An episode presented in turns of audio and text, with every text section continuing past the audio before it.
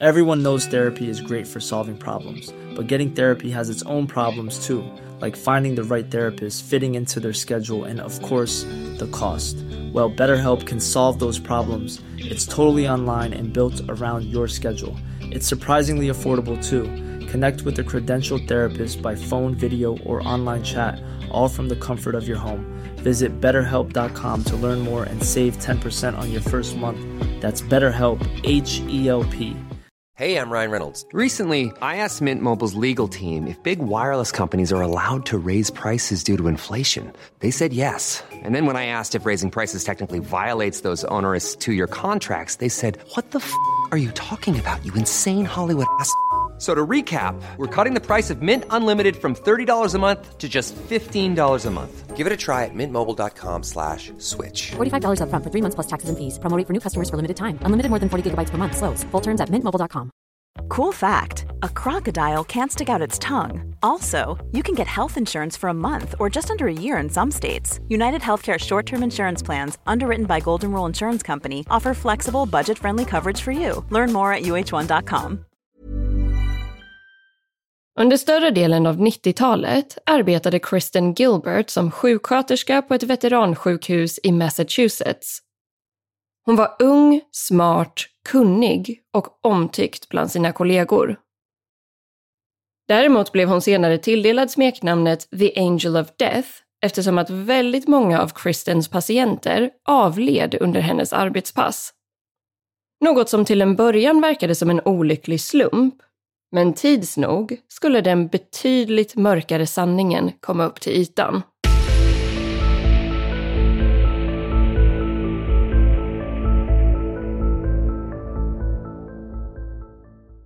Hej på er och varmt välkomna ska ni vara till en ny vecka och till det sista avsnittet för säsong 8. Och idag så ska jag ta er igenom fallet kring sjuksköterskan Kristen Gilbert. En kvinna som växte upp i vad som har beskrivits som en helt normal kärnfamilj och som levde tillsammans med sin make och sina två barn. Men det fanns ett mörker i Kristen som ingen noterade och som gjorde att hon i hemlighet lyckades mörda flera av sina patienter och dessutom komma undan med alltihop under alldeles för många år. Men med det sagt så tycker jag helt enkelt att vi tar och sätter igång.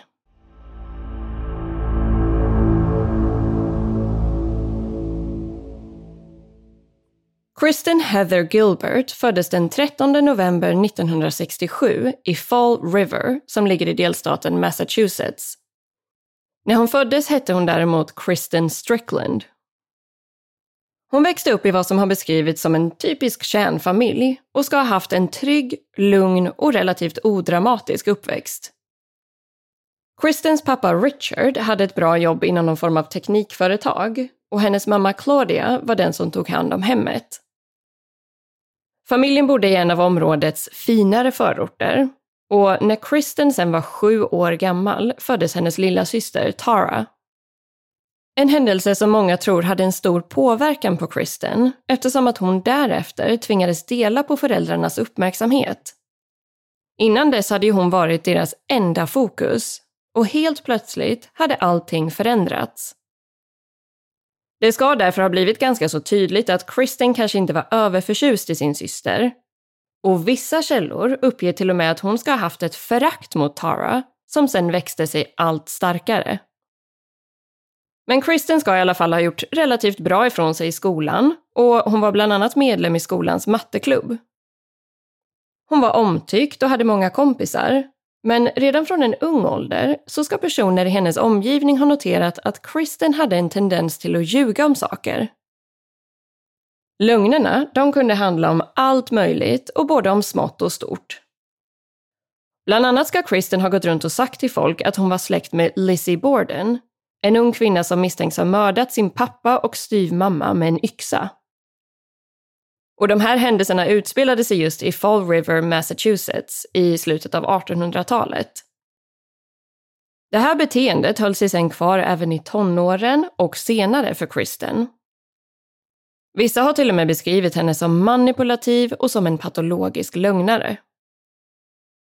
Vid ett tillfälle valde en av hennes före detta pojkvänner att avsluta deras förhållande. Och Kristen ska då ha lämnat en lapp till honom där hon ljög om att hon hade ätit glas och att hon skulle begå självmord. Men med tanke på att Kristen hade väldigt bra betyg i skolan så hade hon därför inga svårigheter med att ta sig vidare till högre studier. Och år 1984, vid 17 års ålder, började hon studera vid Bridgewater State College. Där kämpade Kristen en del med sin psykiska hälsa och hon fortsatte att hota folk runt omkring sig med våld eller att hon skulle skada sig själv. Även lögnerna fortsatte och Kristen ska bland annat ha sagt till sina rumskamrater på college att hennes mamma Claudia var en våldsam alkoholist. Något som alltså inte stämde överhuvudtaget. Kristen valde sen att studera vidare till sjuksköterska och det gjorde hon vid Greenfield Community College. Någon gång under studietiden där så arbetade Kristen extra som hemsjukvårdare och fick då i uppgift att ta hand om ett barn med funktionsnedsättning när hon skulle tvätta barnet blev hon instruerad att använda sig av en speciell typ av mätare för att se till att vattentemperaturen var precis lagom. Den här mätaren var inställd på rätt temperatur, men Kristen valde då att aktivt ändra reglaget till betydligt varmare, vilket resulterade i att det här barnet fick brännskador på en stor del av kroppen. När föräldrarna insåg det här så blev de såklart extremt arga och kontaktade därför Kristens arbetsgivare. Men på något ofattbart sätt så lyckades Kristen komma undan med det här och blev inte ens av med jobbet efter den här händelsen. Det här ska inte heller ha påverkat hennes studier överhuvudtaget och Kristen tog sedan examen från Greenfield Community College år 1988 och började arbeta som sjuksköterska redan vid 21 års ålder. Detta trots att det redan vid det här laget fanns flera oroväckande händelser och beteendemönster hos Kristen som man definitivt borde ha tagit på allvar.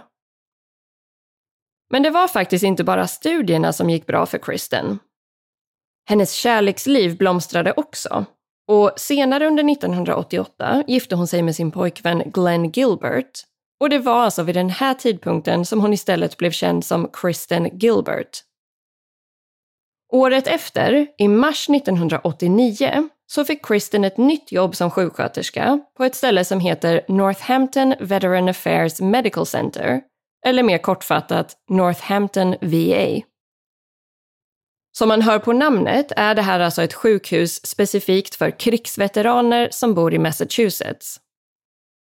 Här trivdes Kristen som fisken i vattnet. Jobbet var både utmanande och utvecklande och hon fungerade bra ihop med sitt team och sina arbetskollegor. Kristen gjorde bra ifrån sig i sin arbetsroll och var socialt aktiv på arbetsplatsen också. Hon brukade bland annat anordna roliga aktiviteter för teamet och startade upp flera välgörenhetsinsamlingar.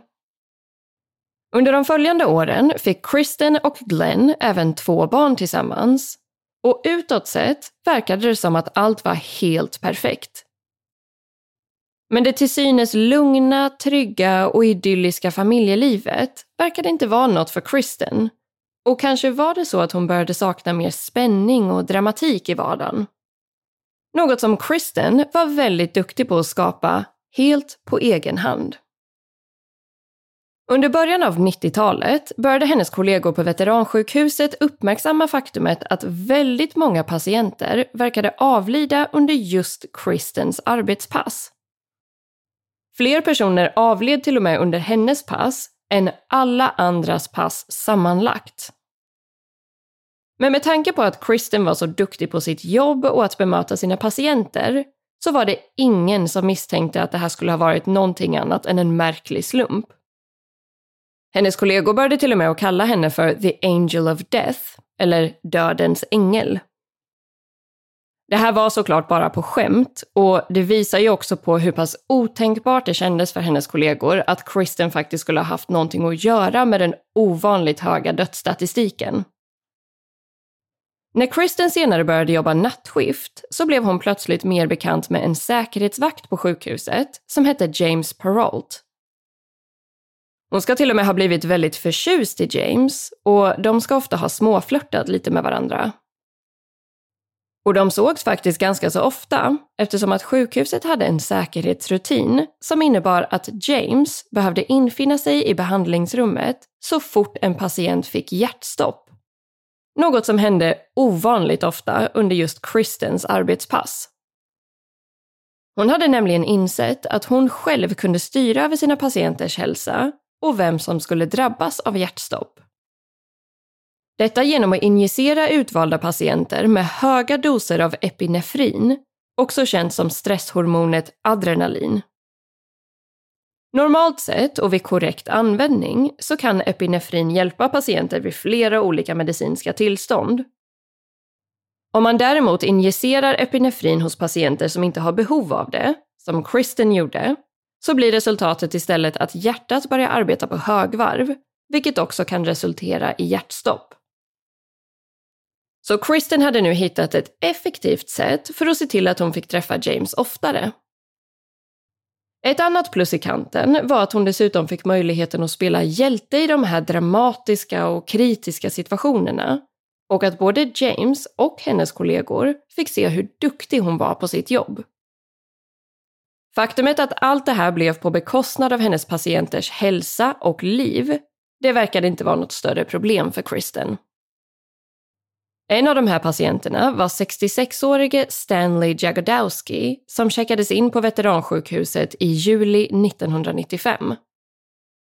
Han led av mag och tarmbesvär till följd av tidigare operation och skulle därför bara behandlas med orala läkemedel. Något som personalen på sjukhuset var fullt medvetna om. En kollega till Kristen blev därför ganska förvånad och förvirrad när hon fick syn på Kristen på väg in till Stanleys behandlingsrum. För i handen höll hon nämligen en spruta. Kollegan ska därefter ha hört honom skrika rakt ut och kort efter det så lämnade Kristen behandlingsrummet igen. Stanley Jagodowski dödförklarades bara lite senare den här kvällen efter att ha drabbats av hjärtstopp.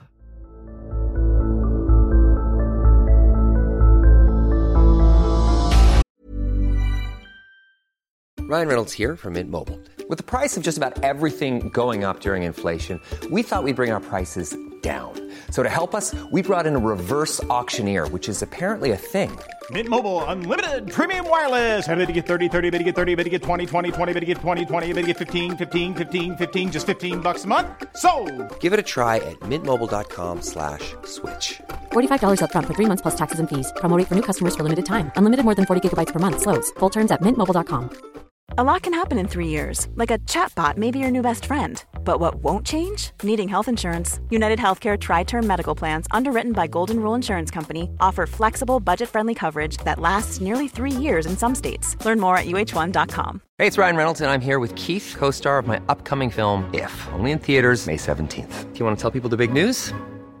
All right, I'll do it. Sign up now and you'll get unlimited for $15 a month in six months of Paramount Plus Essential Plan on us. Mintmobile.com slash switch. Upfront payment of $45 equivalent to $15 per month. Unlimited over 40 gigabytes per month. Face lower speeds. Videos at 480p. Active Mint customers by 531.24 get six months of Paramount Plus Essential Plan. Auto renews after six months. Offer ends May 31st, 2024. Separate Paramount Plus registration required. Terms and conditions apply if rated PG.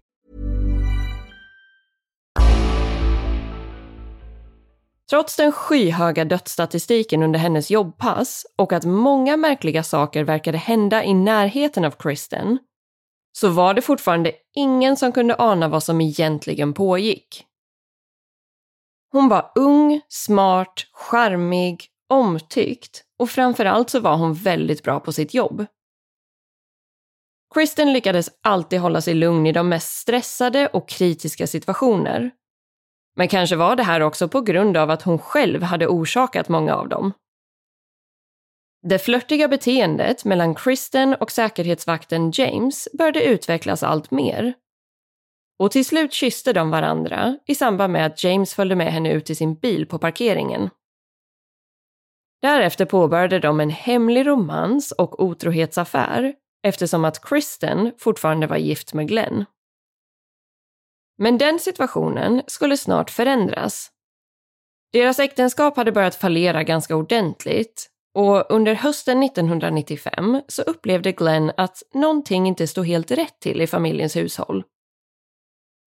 Kristen hade nämligen börjat laga mer mat hemma än tidigare och i kombination med detta började Glenn uppleva diverse hälsoproblem. Bland annat behövde han kissa betydligt oftare än tidigare och det finns därför misstankar om att Kristen hade börjat spetsa hans mat med urindrivande medel som hon hade stulit från sjukhuset. Oavsett vad så mådde han i alla fall sämre och sämre och vid ett tillfälle körde Kristen in Glenn till akuten. Något som hjälpte för stunden, men en dryg vecka senare så blev han sjuk igen och blev då inlagd på sjukhuset Cooley Dickinson. Under tiden som Glenn låg inne på sjukhuset och återhämtade sig så besökte Kristen sin make. Vid ett av dessa tillfällen hade hon med sig lite material från sin egen arbetsplats och förklarade för Glenn att hon själv gärna ville ta ett blodprov för att det skulle analyseras på hennes sjukhus. Men en av sprutorna hon hade med sig innehöll däremot en färglös vätska och Kristen sa då att det bara var en saltlösning. Men när hon sen injicerade nålen så ska Glenn ha upplevt att hela hans arm plötsligt blev iskall. När han sen instinktivt försökte dra bort armen så tryckte Kristen upp honom med all sin kraft mot väggen med hjälp av höften. Glenn ramlade ihop och blev medvetslös efter det här, men lyckligtvis så klarade han sig och blev till slut frisk. Han ska såklart ha upplevt att hela den här incidenten var oerhört konstig, men det var först senare som han insåg att hans fru troligtvis hade försökt mörda honom vid det här tillfället. I början av december 1995 så valde Kristen att lämna Glenn och deras två gemensamma barn för att fortsätta utveckla sin romans med säkerhetsvakten James Perrault. Vid den här tidpunkten var Kristen 28 år gammal. Men trots att det var många förändringar som pågick i hennes privatliv så rullade vardagen vidare på veteransjukhuset och dödsstatistiken bland Kristens patienter, den fortsatte att stiga. Något som det nu började viskas om en del bland både personalen och patienterna. Vid ett tillfälle började till och med en patient vid namn Henry Hudden skrika om att det var något konstigt som pågick inne på sjukhuset och att folk dog till höger och vänster helt utan anledning. Henry var, precis som alla andra patienter, en gammal krigsveteran. Han hade också tidigare blivit diagnostiserad med paranoid schizofreni och tyvärr togs hans oro därför inte på allvar av personalen. Speciellt inte av Kristen, som senare valde att injicera Henry med epinefrin, vilket resulterade i att även han dog av hjärtstopp. I början av februari 1996 började några av Kristens kollegor äntligen inse att Henry kanske hade haft rätt och att det var något suspekt som pågick på sjukhuset. De hade nämligen börjat reflektera över att lagret med epinefrin ofta var lågt eller tomt och började nu koppla ihop detta med det höga antalet hjärtstopp bland patienterna.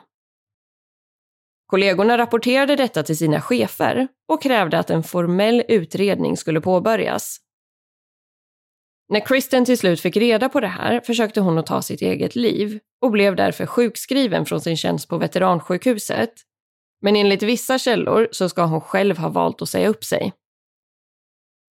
Hur som helst så var hon i alla fall frånvarande under en längre period och i samband med detta så noterade sjukhuset en dramatisk minskning av både hjärtstopp och dödsfall bland patienterna. I samband med självmordsförsöket blev Kristen inlagd på psykiatrin och hon utvärderades då av läkare och psykologer som misstänkte att hon led av någon form av personlighetssyndrom. Bland annat så ska narcissistisk personlighetssyndrom och emotionellt instabilt eller borderline personlighetssyndrom ha kommit på tal. Under tiden som hon var inlagd på psykiatrin så ringde Kristen till sin pojkvän James och erkände då rakt ut att det var hon som låg bakom morden och att hon hade mördat patienter genom injektioner av epinefrin. Han valde då att informera polisen om erkännandet och Kristen ska sedan ha gjort flera saker för att försöka skydda sig själv och för att hindra polisens utredning. Bland annat ska hon ha brutit sig in i James lägenhet för att försöka övertala honom till att hjälpa henne att komma undan. Han var dock inte särskilt intresserad av det här och valde istället att ansöka om kontaktförbud. I ett desperat försök att distrahera den pågående utredningen så ringde Kristen också in till veteransjukhuset i början av 1998 med ett påhittat bombhot. Det finns också teorier om att det här ska ha varit någon form av hämnd både mot hennes tidigare kollegor och mot James som fortfarande arbetade kvar på sjukhuset. Utredningen tog sedan ett bra tag, men till slut greps Kristen av polis och rättegångsprocessen pågick sedan under slutet av år 2000 fram till början av 2001. Under rättegången kom det upp massa olika saker som Kristen ska ha gjort sig skyldig till och sätt som hon hade vanvårdat sina patienter. Men i slutändan så blev det totalt fyra dödsfall som hon dömdes för. Dels var det för morden på patienterna Stanley Jagadowski och Henry Hudden, som jag har nämnt tidigare under avsnittet. Men också på två andra patienter som hette Edward Squira och Kenneth Cutting. Enligt uppgift ska det här vara de enda fyra offren som man med säkerhet kunde bekräfta och bevisa att Kristen låg bakom. Men många är övertygade om att hon låg bakom betydligt fler dödsfall än så. Siffrorna kring detta varierar en del, men det finns teorier om att Kristen faktiskt låg bakom uppemot 100 dödsfall. Under rättegången tog åklagarsidan in en sannolikhetsexpert som vittnade om att Kristen hade varit involverad i ungefär hälften av alla de 350 dödsfall som hade inträffat på sjukhuset sedan hon började arbeta där år 1989. Den här experten förklarade sen att sannolikheten för att det skulle ha kunnat vara en olycka eller slump var ungefär en på hundra miljoner. Kristen Gilbert dömdes för de fyra morden i mars 2001 och det var först aktuellt att hon skulle dömas till döden genom injektion, vilket på ett sätt hade varit ganska passande med tanke på hur hon själv tog livet av sina patienter. Egentligen har man inte dödsstraff i delstaten Massachusetts, men eftersom att Kristen utförde morden på veteransjukhuset och därmed på statlig egendom så blev dödsstraffet därför ett alternativ. Hennes exmake Glenn vädjade dock om att Kristen skulle få skonas från dödsstraffet, bland annat med deras två gemensamma barn i åtanke. I slutändan dömdes den då 33-åriga Kristen till livstids fängelse utan möjlighet till frigivning. Hon har därefter flyttat runt bland flera olika anstalter. Men idag är hon 56 år gammal och avtjänar sitt straff på Federal Medical Center Carswell som ligger i Texas och som specialiserar sig på kvinnliga intagna med särskilda medicinska och psykiatriska behov. Än idag har man inte lyckats förstå fullt ut vad Kristens motiv faktiskt handlade om. Man har inte kunnat bevisa att det var specifikt eller enbart för att hon ville imponera på James och sina kollegor, eller om hon kanske bara uppskattade spänningen av att se sina patienter lida på det här sättet. Det finns dessutom mängder av teorier kring vilka sjukdomar eller diagnoser som hon eventuellt kan ha lidit av. Samtidigt som vissa anser att hon troligtvis var fullt medveten om sina handlingar och dess konsekvenser, men att hon helt enkelt inte brydde sig. Och i slutändan så är det nog bara Kristen själv som skulle kunna förklara vad som faktiskt drev henne till att utföra de här fruktansvärda handlingarna och att utnyttja sin makt och kunskap för att ta livet av sina patienter. Patienter som dessutom redan befann sig i en oerhört sårbar situation och som fullt ut litade på hennes expertis som sjuksköterska.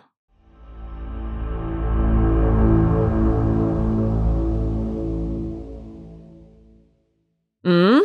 Det här eh, påminner ju faktiskt en hel del om fallet kring läkaren Harold Shipman som eh, vi tog upp för ganska länge sedan här i podden. Men trots att det tyvärr tog alldeles för lång tid, precis som med Harold Shipman, så får man ju ändå vara tacksam för att Kristens kollegor till slut insåg vad det var som hände och att deras anmälan faktiskt satte stopp för hennes handlingar en gång för alla. Och det finns såklart väldigt mycket mer att säga om det här fallet. Och bland annat så finns det flera olika engelsktalande poddar som har valt att gräva ner sig betydligt mer i hennes psyke och vad som kan ha drivit henne till att utföra de här morden. Så om man vill veta mer om Kristen Gilbert och om det här fallet, då finns det massa, massa information att ta del av där ute. Men jag hoppas i alla fall att ni har tyckt att det här avsnittet har varit intressant att ta del av. Och som jag nämnde förra veckan så är ju det här faktiskt det allra sista avsnittet för säsongen. Så nu kommer det faktiskt att bli lite uppehåll här under resten av sommaren. Men eh, håll hemskt gärna lite utkik både här i poddflödet och i våra sociala medier gällande datum för släppet av säsong 9. Och innan jag rundar av här så vill jag bara säga stort, stort tack till alla er som har hängt med och lyssnat under ännu en säsong. Och till er som har tagit i tiden att lämna fina små recensioner om podden inne på till exempel Podcaster och Spotify. Och till alla er som har hört av er till oss på sociala medier eller på mejlen till exempel. Det uppskattas verkligen enormt mycket, ska ni veta. Och utan ert stöd, då skulle det nog faktiskt inte finnas någon podd kvar. Men med det sagt så önskar jag er alla en fortsatt fantastisk sommar. Och tack igen för att just du har valt att lyssna på den här säsongen av Rysapodden.